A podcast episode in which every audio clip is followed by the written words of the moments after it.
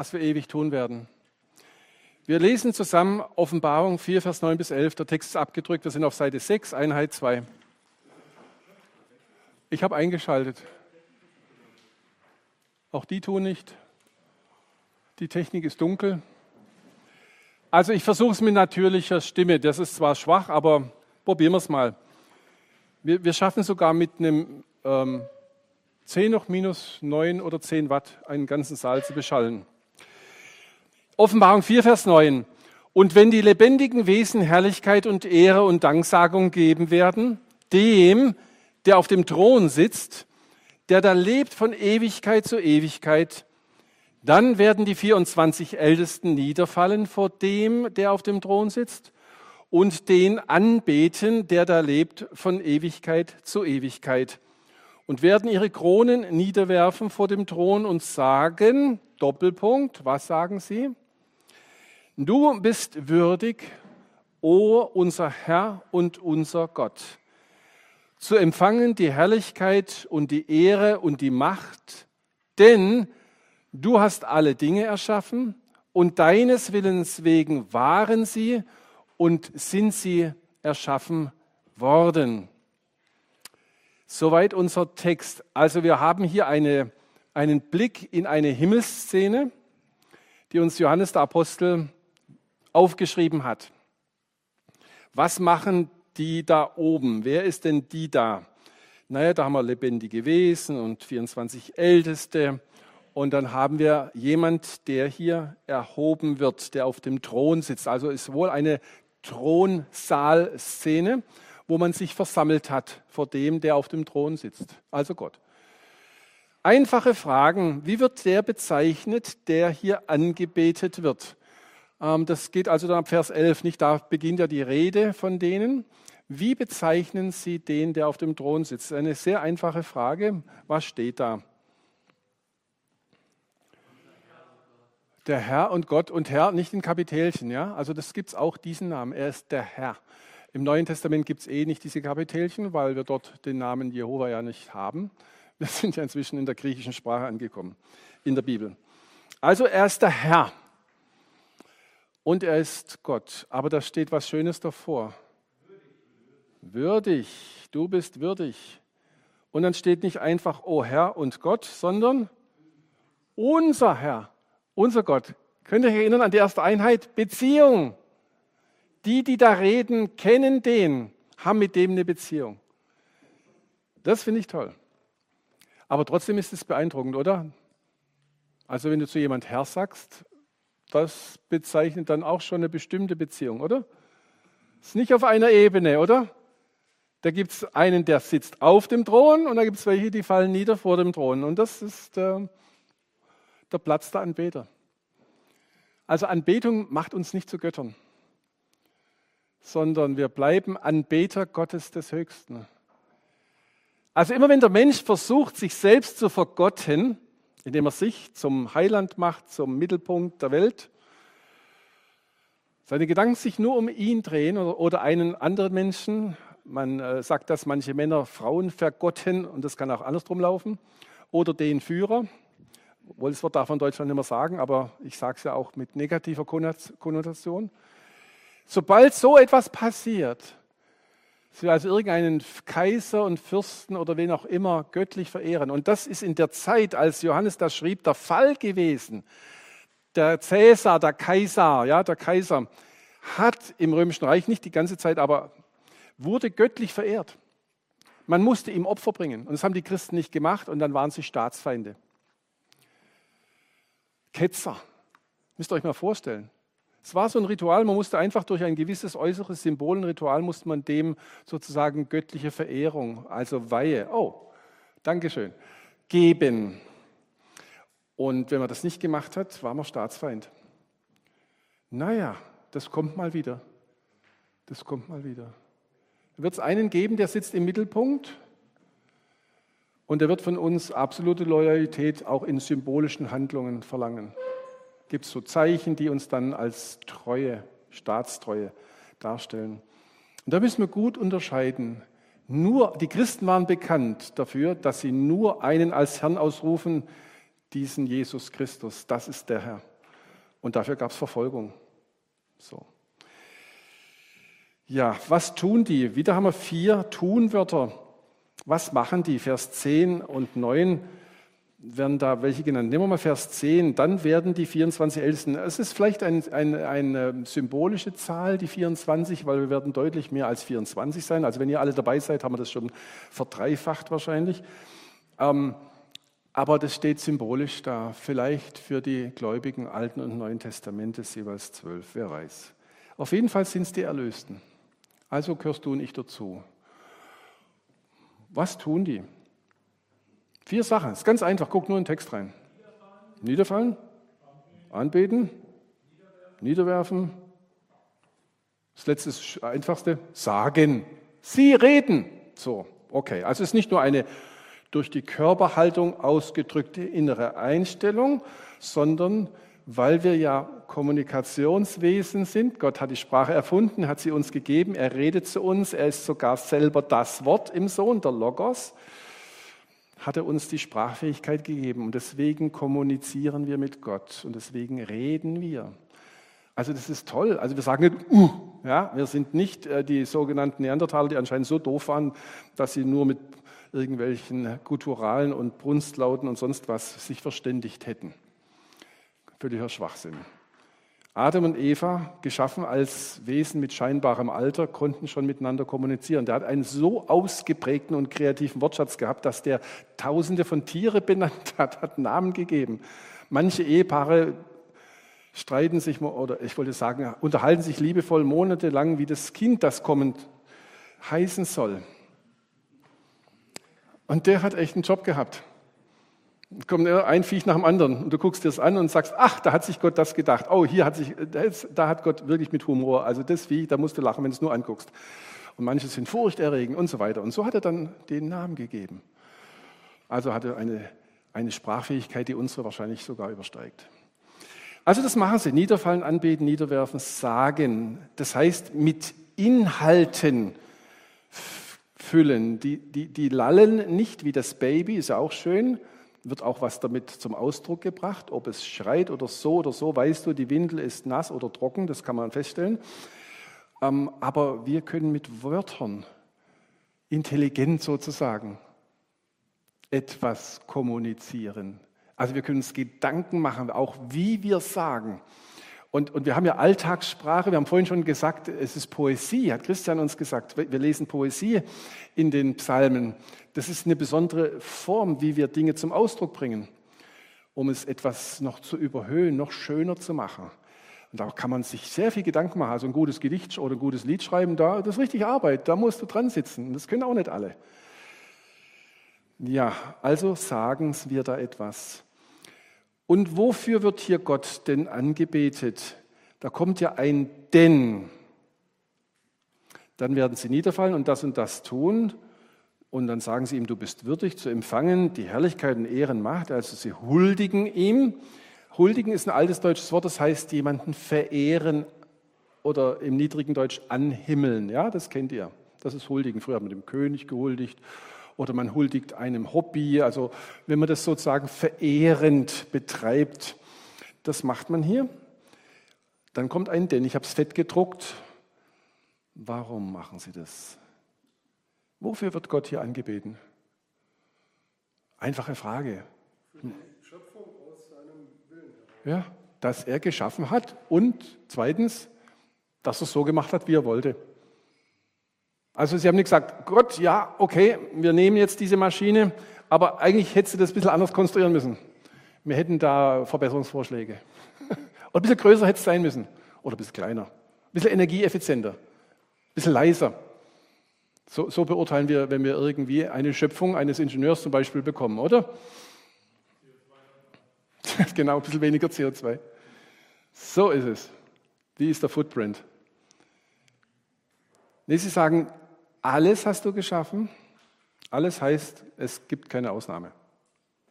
Wirklich. Alles, was ist, ist, weil er es gemacht hat. Sind wir davon überzeugt?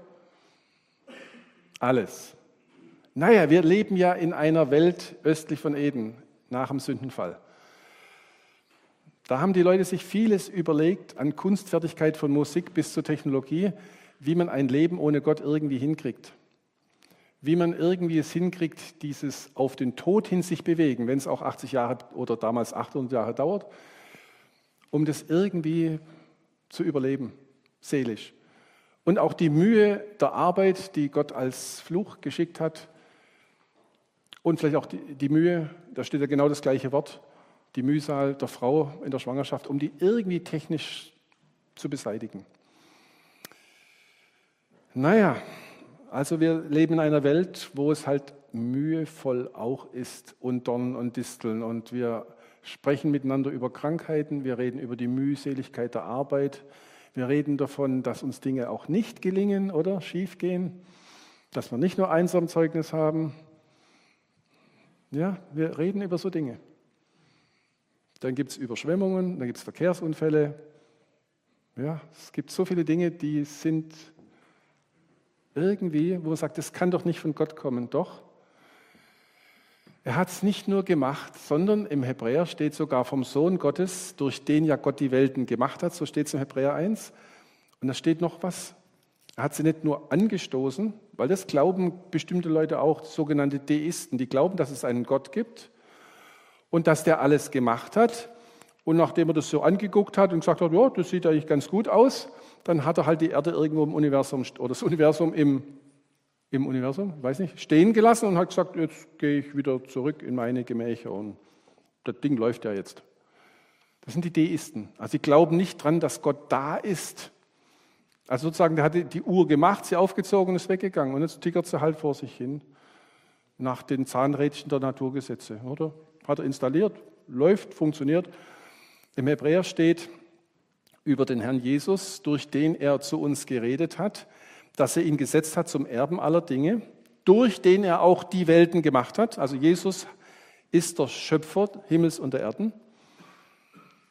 Und dann heißt es Vers 3 in Hebräer 1, welcher die Ausstrahlung seiner Herrlichkeit und der Abdruck seines Wesens seind. Das ist also, Jesus ist das Bild Gottes, in ihm sehen wir Gott. Kommt noch etwas Interessantes für unser Thema und alles, da steht alle Dinge, also ich denke, ja, da steht einfach das alles, also das All, wenn man so will, durch das Wort seiner Macht trägt. Mehr will ich nicht zitieren, da kommt dann auch, dass er Erlöser ist. Also Gott hat es so gemacht, dass er durch den Sohn die Welten geschaffen hat. Natürlich war Vater, Sohn, Heiliger Geist beteiligt, das lesen wir schon in den ersten Versen. Gott spricht und er macht es eben durch den Logos, macht auch Johannes 1 klar und der Geist Gottes ist auch da. So, also es ist schon die Gottheit, die insgesamt am Schöpfungswerk teilhaftig ist, aber es ist besonders der Sohn, der der Schöpfer ist und, was wir hier lesen, der Erhalter ist. Also dass das noch nicht alles kaputt gegangen ist, trotz Sündenfall und trotz dieser Chaos im Universum, ähm, dass, dass wir uns an, an Szenen, also denk mal so eine Gebirgsszene, ja, und da musst du ja sagen, erstens ist es eine gefallene Welt, in der Sünde ist. Und dann ist diese Welt durch die Sintflut total umgestaltet worden. Also was wir sehen, sind oft Folgen vom Gericht Gottes. Die Berge und die Täler und so weiter. Und dann sehen wir Erosion, das heißt, das Ganze geht den Bach runter, im wahrsten Sinne des Wortes. Und trotzdem stehen wir davor und sagen, wow. Also selbst diese kaputtgehende, von der Sünde gekennzeichnete Welt unter dem Fluch Gottes ist für uns noch so schön. Wie muss die Welt davor ausgesehen haben? Also wenn Gott mal dann eines Tages durch den Herrn Jesus einen neuen Himmel, neue Erde macht, ich, ich weiß nicht, ich glaube, wir werden mit so großem Maul dastehen. Und dann werden wir das sagen, was die Amis leider inflationär verdorben haben, dieses Wort, oh, ja, die haben das Wort awful. Inzwischen heißt es irgendwie, alles ist awful, alles ist genial. Sie müssen immer über Hyperlative nehmen, um das Primitivste zu beschreiben. Aber das ist eigentlich die Reaktion, wenn ein kleiner Mensch im Gebirge steht und der Sonnenaufgang kommt und es steht da, oh, das ist oh. Also sie haben eine Bombe, die heißt auch oh, gell? Die größte, die sie haben, haben sie irgendwie oh und sowieso. Nee, Gott ist viel größer. Also, wir haben hier den Schöpfer, der aber auch der Erhalter ist. Dafür loben wir ihn. Jetzt ist aber die Frage, Sie geben hier Herrlichkeit und Ehre und die Macht und Danksagung und so weiter. Wie, wie macht man das jetzt? Wie kann man Gott etwas geben, was er eh schon hat? Jetzt wird es praktisch. Wie gibst du Gott Herrlichkeit? Er hat sie doch schon alle. Wie kann man ihm was geben? Was meint das?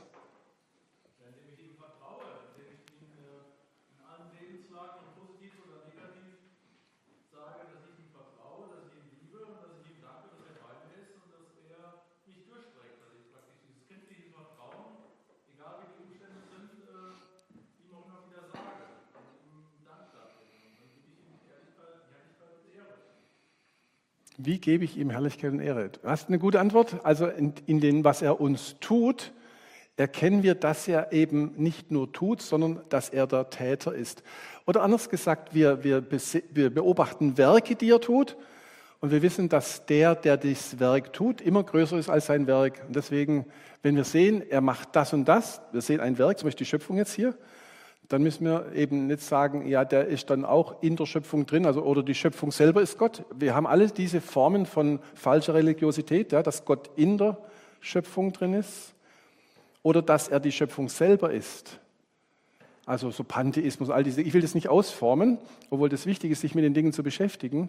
Nein, wir beten ja nicht den, den Fuji-San an. Gell? Also in, in, in dieser Religion, die in der Natur Gottheiten sieht, betet man ja auch Naturgegenstände an. Also der Mount Fuji in Japan ist halt der Herr Fuji, Fuji-san. Und den verehrt man. Und so gibt es noch andere Naturheiligtümer. Nein, das ist es nicht. Sondern es ist ja das Prinzip, dass ein Werkmeister immer größer sein muss als das Werk, das er tut. Ist immer so. Das steht immer noch drüber. Und er war ja schon, als er noch nicht das Werk geschaffen hat, also muss er größer sein als das Werk. Also sehr einfach zu verstehen. Und wenn du siehst, er sorgt für mich, er kümmert sich um uns, er liebt mich, so wie du es ausgeführt hast, noch mit weiteren Wörtern, das sind ja Werke, die Gott an, an dir getan hat, die du wertschätzt. Aber dann weißt du, dass der, der sie gegeben hat, noch größer sein muss.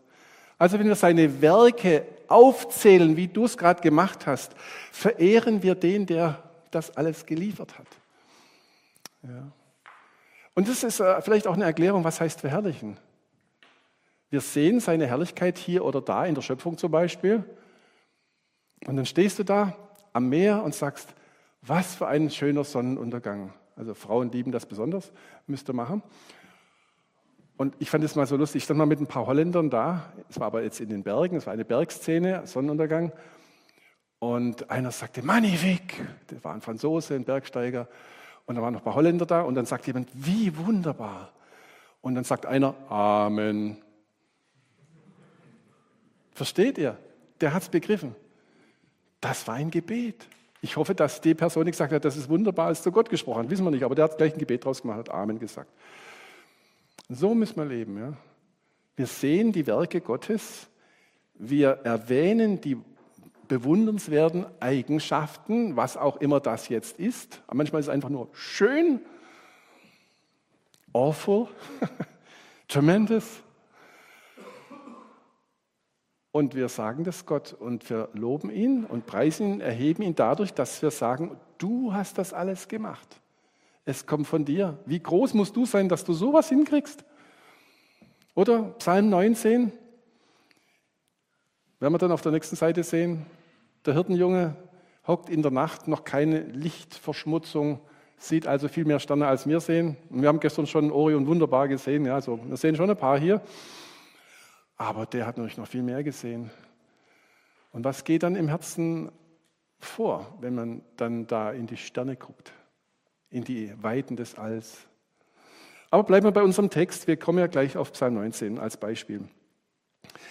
Also praktisch Herrlichkeit, Ehre und Danksagung geben heißt, indem wir zu dem Gott reden, von dem das alles kommt und ihn für dieses, was er getan hat und immer noch tut, nämlich hat geschaffen und er erhält es, das ist ein beständiges Tun, da kann man ihn loben. Das ist auch eine sehr schöne Weise wie Naturwissenschaftler und das sind wir ja alle amateurhaft hoffentlich. Also wir erforschen die Wirklichkeit und machen uns Gedanken, warum ist das so und wie ist das, dass wir Gott verherrlichen. Der Naturwissenschaftler kann ja, weil Gott offensichtlich in der Regel immer ähnlich seine Schöpfung aufhält, mit diesem Wort seiner Macht hier, können wir auch Regelmäßigkeiten entdecken. Das nennen wir dann Naturgesetze. Wir sehen, das Ding ist ja, F gleich A mal M und S gleich ein halb GT Quadrat. Und wir, wir, wir machen Formeln und wenn man dann weiterforscht, merkt man, oh, es ist viel komplizierter. Aber wir merken, es ist irgendwie einigermaßen ordentlich. Wir können Dinge vorausberechnen deswegen und können deswegen auch Raketen vom Mond schießen. Das würde nicht gehen, wenn Gott jede Zehntelsekunde anders seine Schöpfung aufrechthält. Er hat schon eine gewisse Beständigkeit, hat also eine Absicht gehabt, dass wir etwas über ihn erkennen können in der Schöpfung. Und wenn, wenn es jedes Mal anders wäre, könnten wir nichts erkennen. Ist klar, ja? Wir können nur was erkennen, wenn wir ein Muster, einen Rhythmus, eine Gesetzmäßigkeit erkennen können. Also, das ist eine schöne Sache. Also Naturgesetze sind nicht Gesetze, an die Gott gebunden ist, sondern Naturgesetze sind unsere Formulierungen, meistens mathematisch in der Formel, wie wir beschreiben, was hier Vers 3 steht, dass er das alles durch das Wort seiner Macht trägt. Dieses Wort Gottes, das die Welten trägt, von 10. Sekunde zu 10. Sekunde, also dauernd, hat eine gewisse Struktur und die können wir erforschen. Und das will er auch, dass wir das tun. Also wenn jetzt jemand hergeht und sagt, okay, nehmen wir 1. Mose 1, erster Tag, zweiter Tag, dritter Tag und versuchen, das naturwissenschaftlich zu durchdringen, das ist ziemlicher Unsinn. Man kann Wunder Gottes nicht naturwissenschaftlich durchdringen. Das ist ziemlich klar. Aber das Ding hat natürlich grundlegende Bedeutung für die ganze Naturwissenschaft, weil das, was da geschaffen war, ist Gegenstand unserer Forschung. Ja, gut, nach dem Sündenfall. Wann machst du das? Wann? Darf ich ganz kurz unterbrechen? Ja. Ich habe vor kurzem ein Zitat von diesem Harald Letsch, der da immer im Fernsehen Oh ja, unser Letschi. Der hat gesagt, die Physik bringt den Menschen zwar auf den Mond, aber nicht in den Himmel. Ja.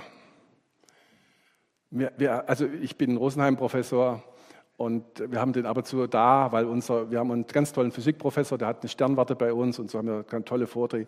Der Herr Harald Lesch kann innerhalb von 60, 70 Minuten kurz mal 15 Milliarden Jahre erzählen. Ich habe immer gesagt, Leschs Märchenstunde.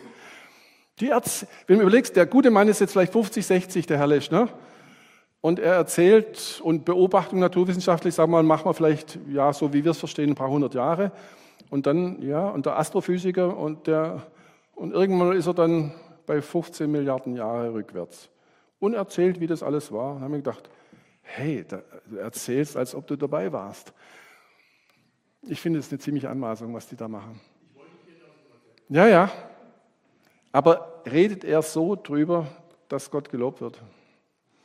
Reden wir nicht über den Herrn Lesch. Aber es ist interessant. Die Leute merken, das ist was Besonderes. Und sie versuchen es ohne Gott zu erklären. Gut, er hält auch Vorlesungen bei den Jesuiten. Ganz spannend. Wenn Gott, nein, wie machst du das? Also ganz konkret, praktisch. Wie können wir praktisch Gott Herrlichkeit, Ehre und Danksagung geben? Und wie machen wir das als Gemeinde? Das ist ganz einfach. Wie machen wir das? Und machen wir es? Wie geht es? Wir singen ein Lied, du großer Gott, wenn ich die Welt betrachte. Und dann jauchzt mein Herz. Merkt ihr, dass Priesterdienst mit Freude zusammenhängt? Dass wenn der Mensch Gott verehrt für das, was er wirklich ist, dass in unser Herz Freude kommt? So sind wir gemacht. Und die Welt versucht dauernd was anderes da hinzurücken, was uns Freude machen soll. Ohne Gott. Der Spiritus Rector ist klar hinter diesen Ersatzbefriedigungen. Also wir beten, wir lesen das Wort, wir singen Lieder, wir haben auch symbolische Handlungen, wenn wir Brot brechen miteinander. Und ich sage, ihr müsst alle dabei sein. Seid ihr, seid ihr alle immer dabei beim Brotbrechen? Wenn, wenn wir hier sind und, und gucken auf diese Zeichen, haben diese zeichenhaften Handlungen, also das Brotbrechen, den Kelch trinken, dann sagt Jesus ja, der hat ja die Bedeutung der Sache gegeben, hat gesagt, meine lieben Jünger, das Letzte, was mein Herzblut euch anvertraut ist, macht das zu meinem Gedächtnis. Also das ist der höchste Punkt der Anbetung, sage ich mal, ja? dass wir wirklich um Jesus versammelt sind, das tun, was er in der letzten Nacht uns als sein Nachfolger übergeben hat. Wir brechen miteinander das Brot, das macht halt dann eine Person für uns alle, aber wir machen es miteinander, wir verkündigen den Tod des Herrn und dann heißt es, Komma, bis, bis er kommt. Also wir denken auch, er kommt wieder. Wir machen das nur so lange, bis er kommt. Also was kann sich eigentlich eine gläubige Pilgerschar, eine, eine, eine Priesterschar Besseres tun? Als das, dass sie das eine große Opfer in den Zeichen sehen. Also wir bringen kein Opfer, wir erinnern uns daran, dass er gestorben ist. Sein Leib, der ihm bereitet wurde, zerbrochen hat, sprich gestorben ist.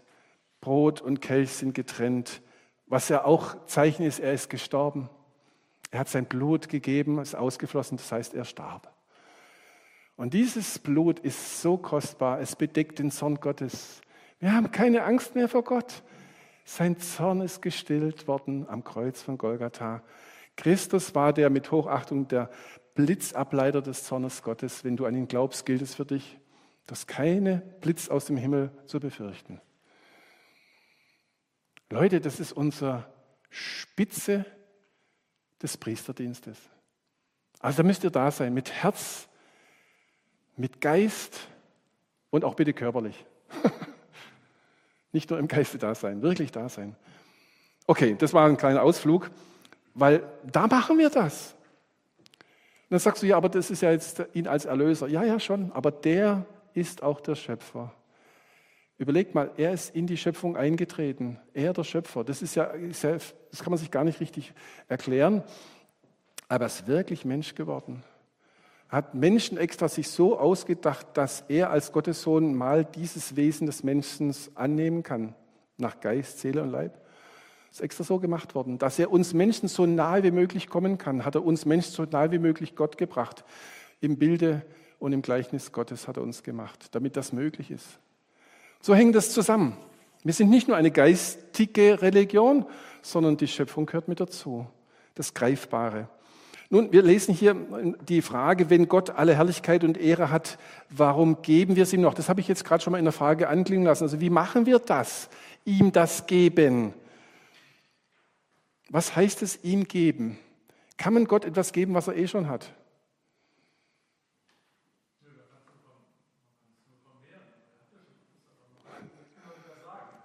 Wird Gott größer, wenn wir ihn verehren? Wenn wir sagen, du bist der Größte, wird er dann größer? Nicht absolut, aber vor den anderen Menschen, die das hören. Ja, im Bekenntnis. Aber er selber ist schon der Größte, da kannst du nichts mehr machen. Hat er schon alle Ehre? Ja, natürlich. Wird sie ihm gegeben? Nein, wir geben sie ihm aber trotzdem. Andere geben sie ihm nicht. Aber im Himmel hat er alle Ehre. Und es setzt er auch durch. Alle müssen eines Tages ihre Knie beugen vor Jesus. Alle. Alle. Die himmlischen und die irdischen, die unterirdischen, alle müssen eines Tages mit ihrer Zunge, die Gott ihnen gegeben hat zum Lob und das sie nicht verwendet haben zum Lob, müssen dann bekennen, dass er der Höchste ist. Steht? Äh, Philipper 2,9 so der Gegend. Das macht, wird Gott machen und da steht drin, dass das zur Ehre Gottes geschehen wird. Also Gott lässt sich die Ehre da nicht rauben. Am Ende müssen auch alle Feinde Gottes sagen, dass Jesus der Höchste ist. Nur es nutzt ihnen nichts mehr. Er sitzt nämlich auf dem großen weißen Thron und wird sie in die Hölle schicken. Wenn du ihn hier nicht als Heiland hast, wirst du ihn als Richter haben.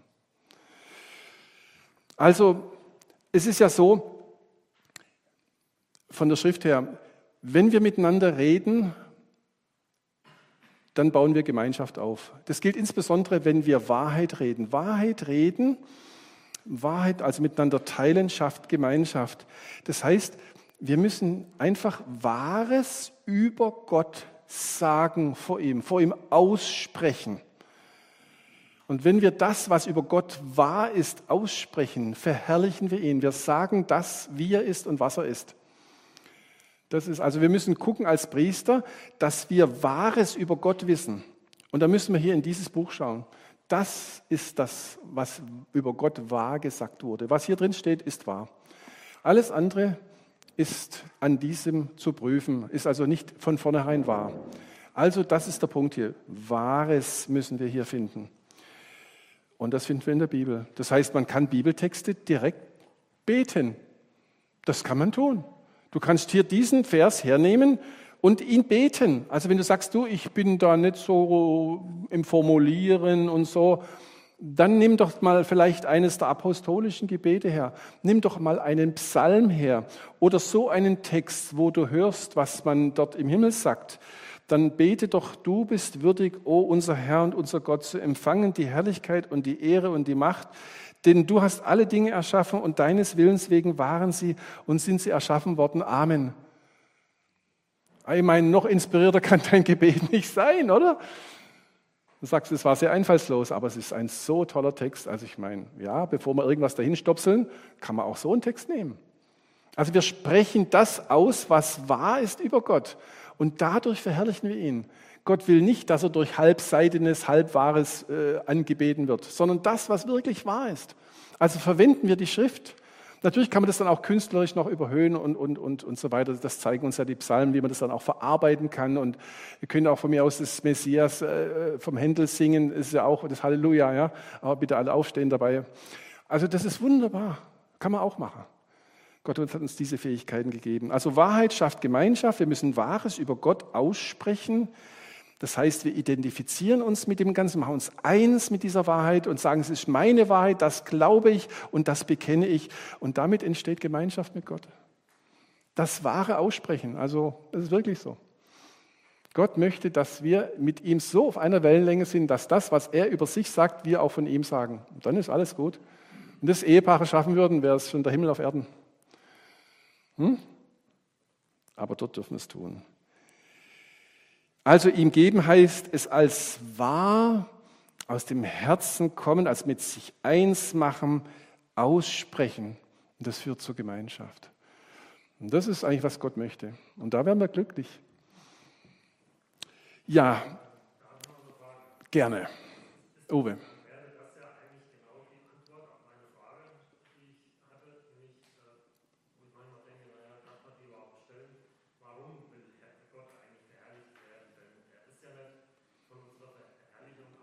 Ja, ist er nicht. Also das, das ist das, ist der eigentliche Sinn, dass er eben diese äh, ungetrübte Einheit, diese Gemeinschaft äh, haben möchte. Ja. Dadurch auch entsteht. Genau. Er will Gemeinschaft haben, warum auch immer, aber er ist ein Gott, der Gemeinschaft will. Er ist ein Gott, der ist so toll, dass er sagt, ich möchte Wesen haben, die das erleben, erfassen und darüber glücklich werden. Wenn du das irgendeinem Menschen zusprichst, ist es eine Katastrophe. Wenn ein Mensch sowas denkt, alle müssen wissen, wie toll ich bin und mich verehren, und da haben wir genügend, die auf der Bühne rauf und runter tanzen oder auf dem Tartanbahn, dann haben wir Götzendienst. Mhm.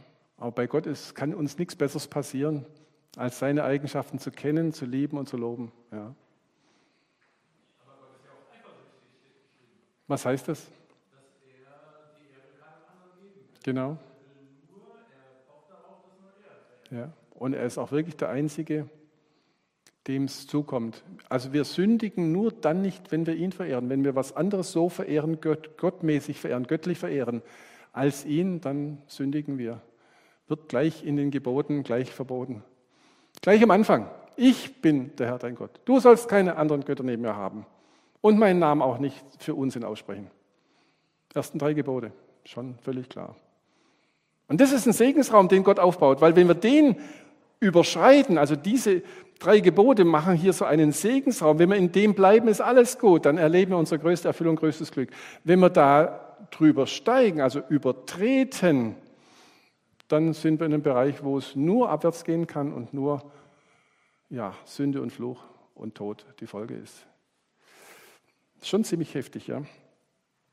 Ja, lesen wir noch irgendwo anders dass die Schöpfung nur wegen Gottes Willen entstanden ist, gibt es dieses Prinzip, dass alles, was ist, von Gott kommt und nur von Gott kommt. Und weil er es will, gibt es das auch noch irgendwo anders. Das ist jetzt schon eine weiterführende Frage. Wir gehen gleich jetzt auch zu dem anderen Text. Aber so, ich wollte noch eine Brücke bauen zu unserer dritten Einheit. Gibt es noch andere Texte, wo es heißt, dass das alles durch den Willen Gottes geschieht und nur deswegen? Und dass es immer so ist, dass Gott nicht irgendwie was macht, was er nicht will. Also ich habe schon manches gemacht, was ich eigentlich nicht wirklich will. mhm. Kannst du es auswendig zitieren?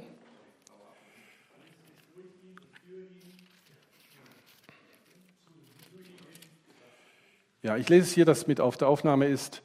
Der, er ist, also von Christus die Rede, das Bild des unsichtbaren Gottes, der Erstgeborene aller Schöpfung, Vers 16, denn durch ihn, also durch seine Person, sind alle Dinge, da ist wieder derselbe Ausdruck, das All, also alles, geschaffen worden, die in den Himmeln und auf der Erde, die sichtbaren und die unsichtbaren. Und dann wird hier nochmal wiederholt, alle Dinge sind durch ihn und für ihn geschaffen. Aber er ist nicht Teil der Schöpfung, deswegen geht es weiter, weil er muss ja hier Irrlernen bekämpfen im Kolosserbrief. Und er ist vor allen und alles besteht durch ihn und er ist das Haupt und so weiter und der Anfang. Also er ist nicht Teil der Schöpfung, er hat nicht sich selber geschaffen, das geht ja gar nicht. Also im gewissen Sinn ist er, weil er alles geschaffen hat, immer der Erste, das Haupt, der Regierende oben drüber. Man kann Gott nicht in die Schöpfung ähm, einpferchen. Ähm, wie kann man das sagen? Man kann mit der Schöpfung nicht Gott umarmen, ihn umfassen. Das sagt Gott deutlich. Niemand kann mich umfassen. Ja? Auch die Schöpfung nicht. Er ist nicht in der Schöpfung gefangen. Er ist immer noch auch jenseits. Das ist sehr wichtig, weil viele der Gottesvorstellungen beschreiben Gott als, wie vorhin gesagt, er ist die Natur, er ist Teil der Natur, er durchdringt die ganze Natur und dann beten wir halt dann eben äh, Emanationen, also irgendwie wir beten zum Beispiel diesen Baum an hier, weil das eben Gott sei oder so. Und es gibt Leute, die haben dann heilige Bäume, irgendwelche Wotans oder keine Ahnung, wird dann angebeten in solchen Dingen. Das ist Götzendienst. Wir beten den an, der alles gemacht hat.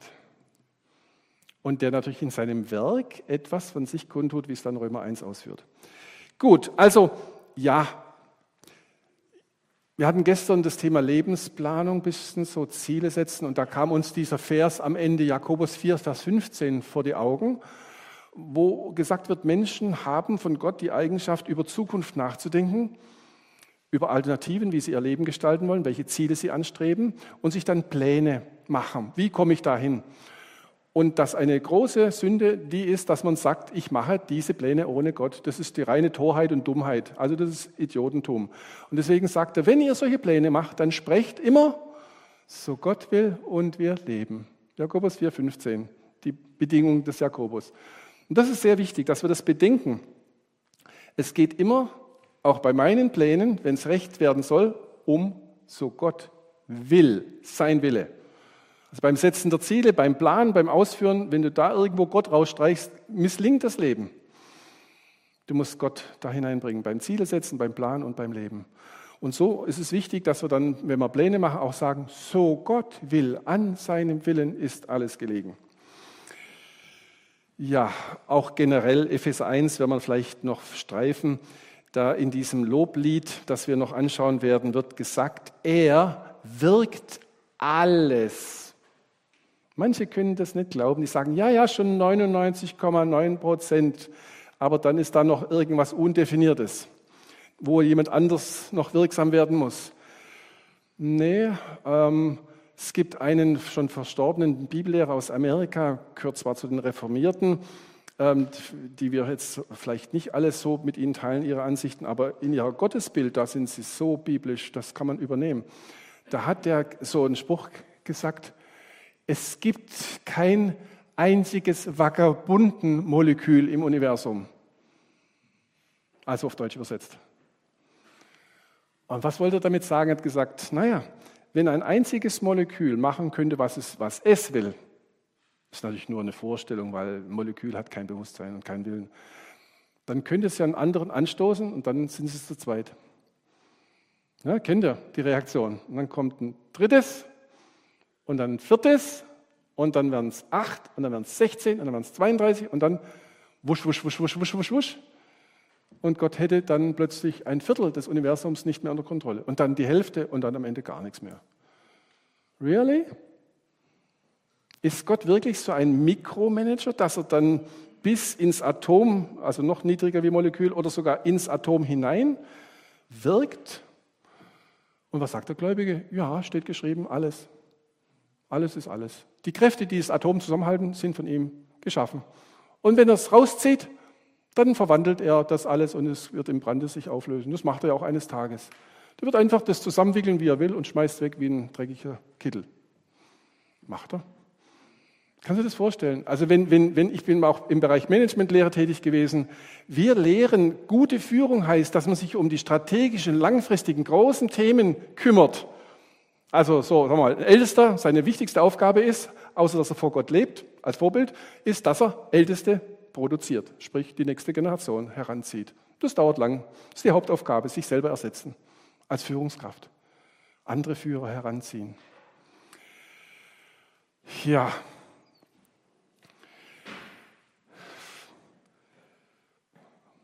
Habe ich zu viel gesagt? Ist schon so, oder? Jetzt habe ich den Faden verloren. Jetzt habe ich gedacht, ich habe zu viel gesagt über mein Management, aber vielleicht kommt der Faden wieder zurück. Entschuldigung. Jetzt habe ich den Gedanken verloren. Okay, machen wir weiter hier. Warum ist also das alles ein Grund schon in dieser Himmelsszene, dass wir Gott anbeten? Warum ist dieses, ah, es geht um Mikromanagement, jetzt bin ich schon wieder dran, ist gut, wenn man weiterredet. Also wir lehren menschlichen Leuten, Führern, und es ist wirklich egal, du bist auch ein Führer in deinem Leben, vielleicht in deiner Firma oder auch in der Gemeinde, hast du eine Gruppe. Ähm, du musst dich um das Wesentliche kümmern, davon sprach ich, die strategischen Themen und Nachfolger ist ein strategisches Thema. Aber wir sagen gleichzeitig, du darfst dich nicht in dem Klein-Klein aufarbeiten. Das bezeichnen wir als Mikromanagement, dass man auch jede kleinste Frage noch entscheiden will und dauernd seinen Angestellten und Delegierten dauernd reinredet. Dann kannst du dich nicht mehr um die Sachen kümmern. Also bei Menschen wegen unserer beschränkten Kapazität müssen wir ganz bewusst uns um die wichtigen Aufgaben kümmern als Führer und die anderen, die geben wir anderen, für die dann das wieder die wichtigsten Aufgaben werden. Also bei den Menschen ist es völliger Unsinn, wenn ein großer Manager sich Mikroaufgaben widmet. Er verzettelt sich. Aber bei Gott haben wir nicht das Problem der beschränkten Kapazität. Er kümmert sich um die strategischen Aufgaben und das ist, dass er sich verherrlicht. Das ist seine Hauptaufgabe. Aber der regiert auch in der Schöpfung bis runter zu den Kräften, die das Atom zusammenhalten, die Quarks und Quasare und wie sie alle heißen mögen. Da kümmert er sich drum. Persönlich. Hebräer 1, Vers 3. Also so einen Gott haben wir. Der wird durch diese Mikromanagement eines riesigen, von uns nicht beschreibbaren Universums nicht abgehalten, ganz beständig seinen großen Plan weiter fortzutun, alles zu tun nach seinem Willen. Ich meine, das ist schon ein Anbetungsthema, oder? Wahnsinn. Also was Gott will, ist immer das Beste.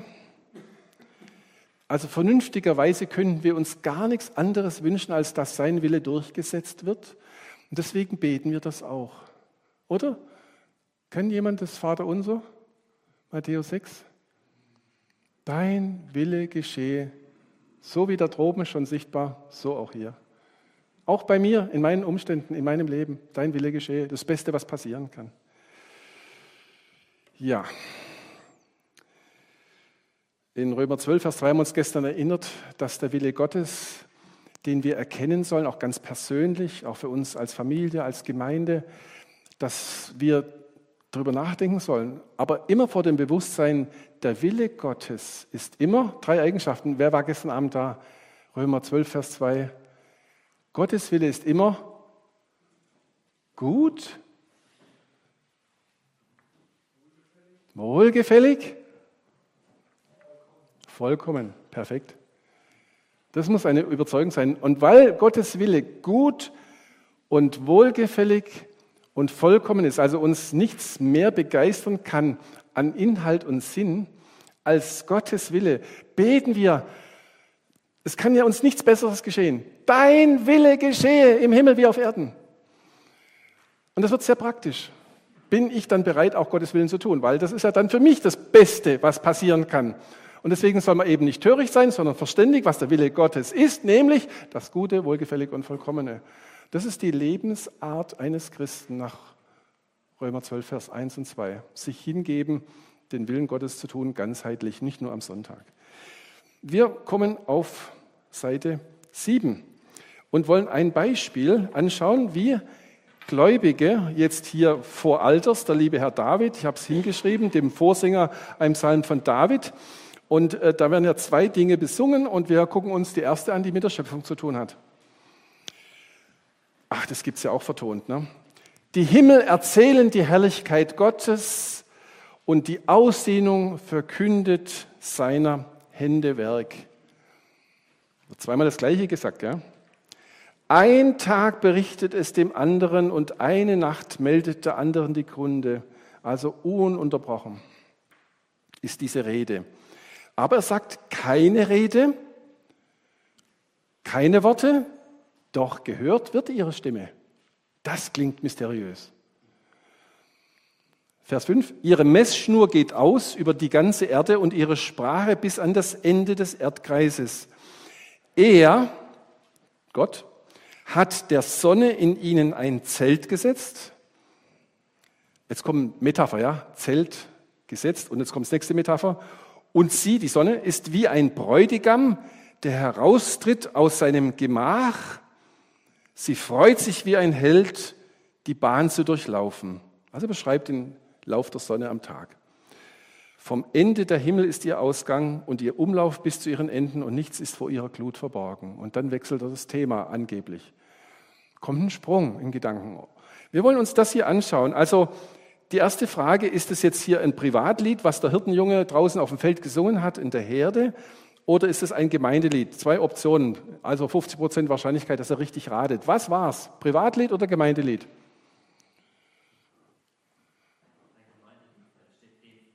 Ah, steht alles da. Wer beobachtet, hat sofort die Antwort. Super. Ja, dem Vorsänger. Das heißt, er hat es gegeben dem, der in der Gemeinde die Lieder angestimmt angegeben hat.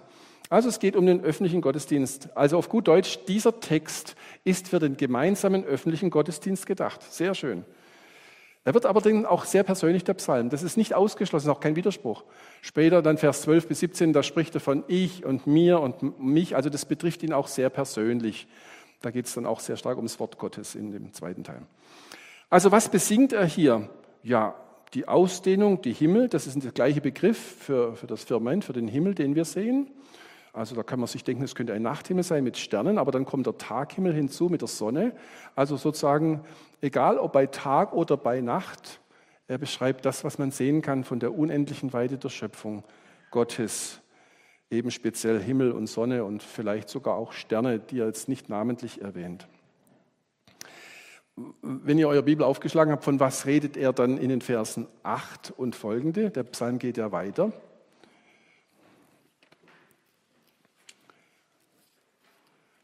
Fast unvermittelt. Psalm 19 ab Vers 8. Sein Wort Christian, was wolltest du sagen? Sein Wort, ja. Es werden verschiedene Begriffe verwendet, um das Wort Gottes zu beschreiben.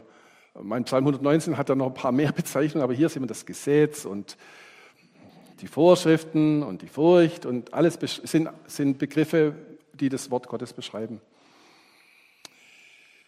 Ja, passt es jetzt überhaupt? Jetzt redet er über die Schönheit der Schöpfung. Sonne, Sterne, der ganze Himmel. Und dann redet er über das Wort Gottes.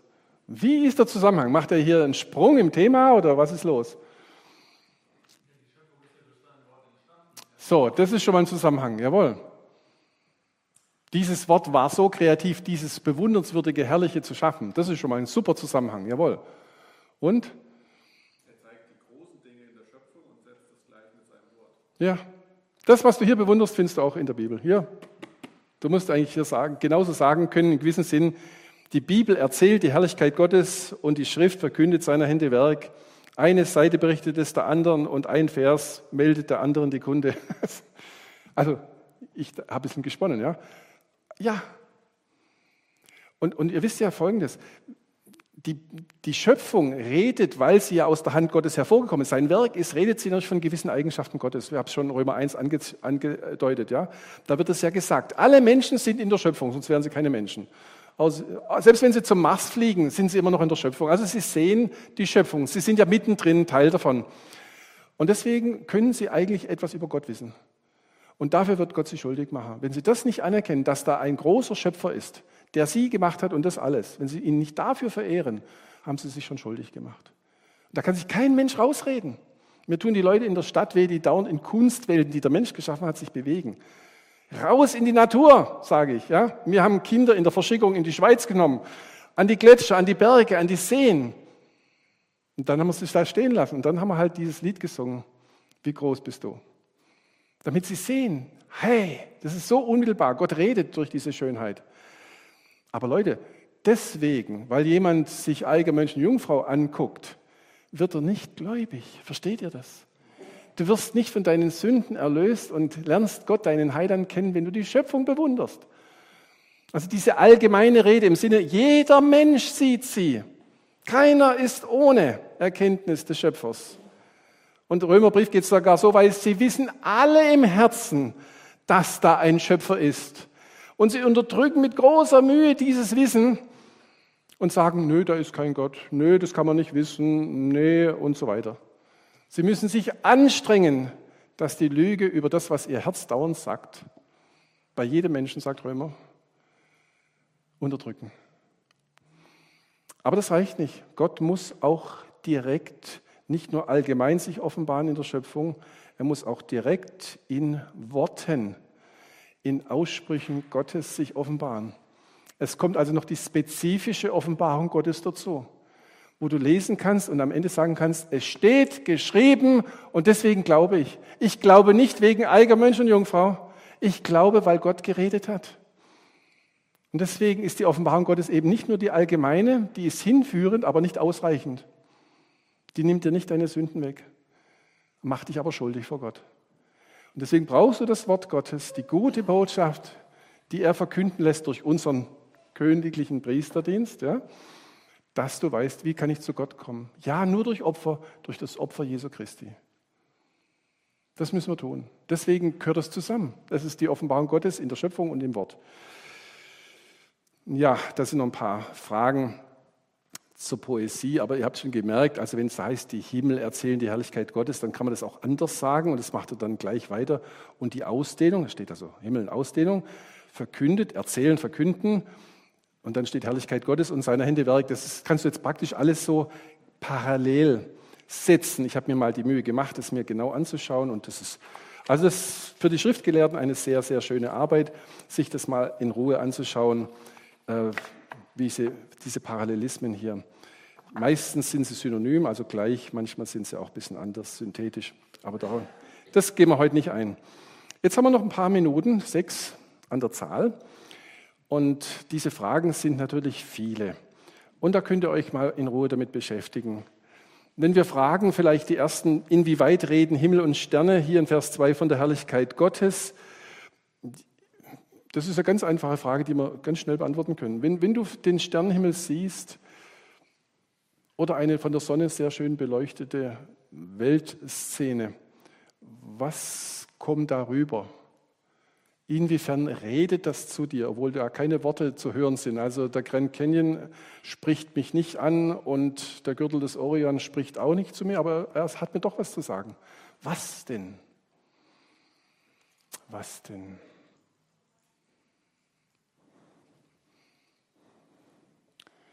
Was sagt es? Du liest den Schöpfungsbericht, ich habe jetzt auch wieder angefangen, die Bibel durchzulesen, und dann heißt es, er hat das und das gemacht Komma und die Sterne, Punkt. Ha? Und die Sterne, Punkt. So, ja, drei Wörter im Deutschen. Also die, die, die Leute wissen ja nicht wirklich Bescheid, aber sie sagen, unsere Galaxie, in der wir auch sind mit unserer Sonne, hat so roundabout 600 Millionen Sonnen, also roundabout 10 hoch 9, aber es könnte auch 10 hoch 10 sein. Und von solchen Galaxien gibt es im Weltall so auch roundabout 10 hoch 9 bis 10 hoch 11. Also wie viele Sonnen, also Sterne gibt es denn dann hier im Weltall? Ja, bis zum Erkenntnishorizont, weiter können wir ja nicht gucken, also 10 hoch 20 roundabout. Das kannst du doch mal aufschreiben, also eine 1 mit 20 Nullen. Dann habe ich mal die These gelesen und dann vertreten, dass der schnellste Computer, während er noch ganz ist, ja, die sterben ja, gehen kaputt nach ein paar Jahren, könnte der die zählen. Die können ja echt brutal schnell. Vor allem die, die GPUs können ja unheimlich schnell zählen. Ne? Ja, also die Supercomputer könnten das in ihrer Lebenszeit hinbekommen, auf 10 noch 20 zu zählen, bevor sie kaputt sind. Also habe ich mir was Neues ausdenken müssen. Dann steht in der Bibel, er nennt sie alle mit Namen. Er führt sie heraus und nennt sie alle mit Namen. Da habe ich gesagt, okay, der kürzeste Name für einen Stern. Jetzt kommen die Informatiker. Wie lang muss der sein? Ja, wir geben eine Nummer. Wir geben keinen Namen. Uwe wäre kurz aber wäre viel zu lang. Also wir, wir geben eine Nummer, okay? Eins, zwei, drei, vier, fünf. Und wir stellen es in irgendeinem Zahlensystem dar. Also hat man eine gewisse Bitlänge. Wie lange der Name mindestens sein muss. Er muss ja 10 oder 20 verschiedene Stellen haben. So, das kann man ausrechnen. Dann kann man den Speicherplatz für diese Namen, Nummerierungen ausrechnen. Dann habe ich mir geguckt, wie groß sind die größten Serverfarmen. Und wir haben richtig große Serverfarmen. Also der NSA alleine hat eine Die ist so groß, dass sie gar nicht mehr löschen müssen. Die können alles weiterspeichern, was du so im Internet von dir gibst. Also sie bauen die dauernd weiter aus. Aber sie können zur Lebzeit nicht mal auf ihrem Plattenplatz, ich habe da eine Zahl mit irgendwas mit Petabyte, keine Ahnung, wahnsinnig große Zahl.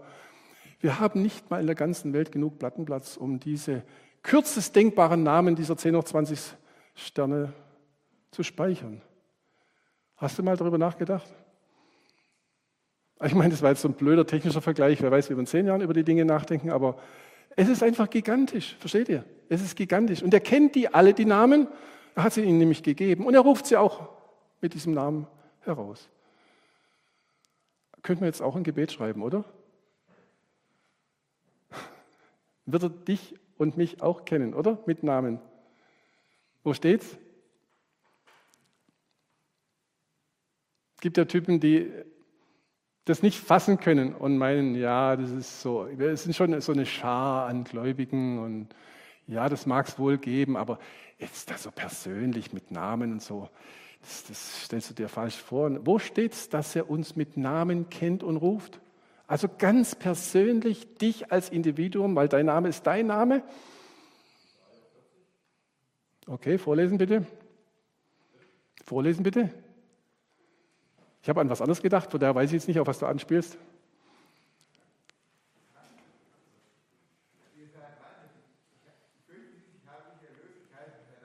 Sehr schön, sehr schön. In der Erlösung ruft er uns mit Namen. Ja, ich dachte noch an Johannes 10. Der gute Hirte kennt seine Schäfchen und ruft sie mit Namen und dann folgen sie ihm, weil sie seine Stimme kennen. Also das finde ich genial.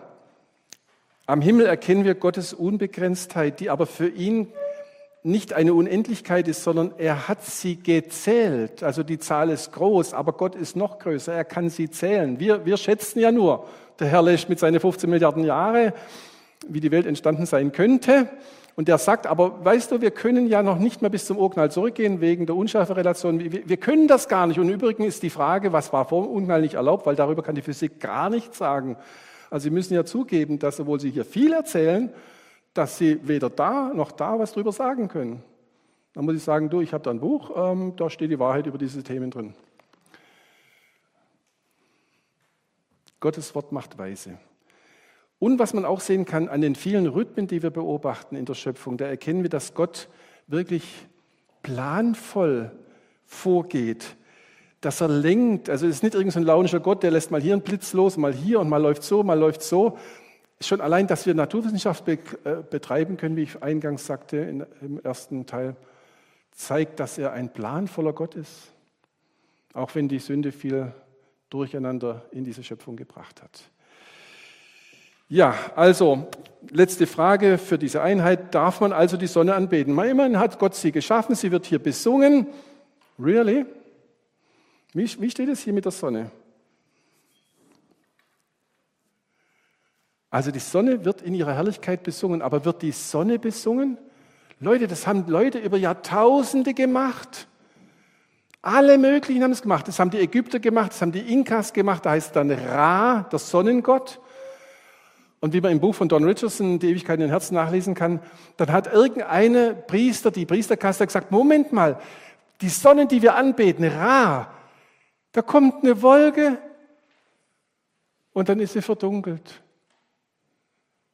Das kann ja nicht sein, dass der oberste Gott von seiner Schöpfung verdeckt wird.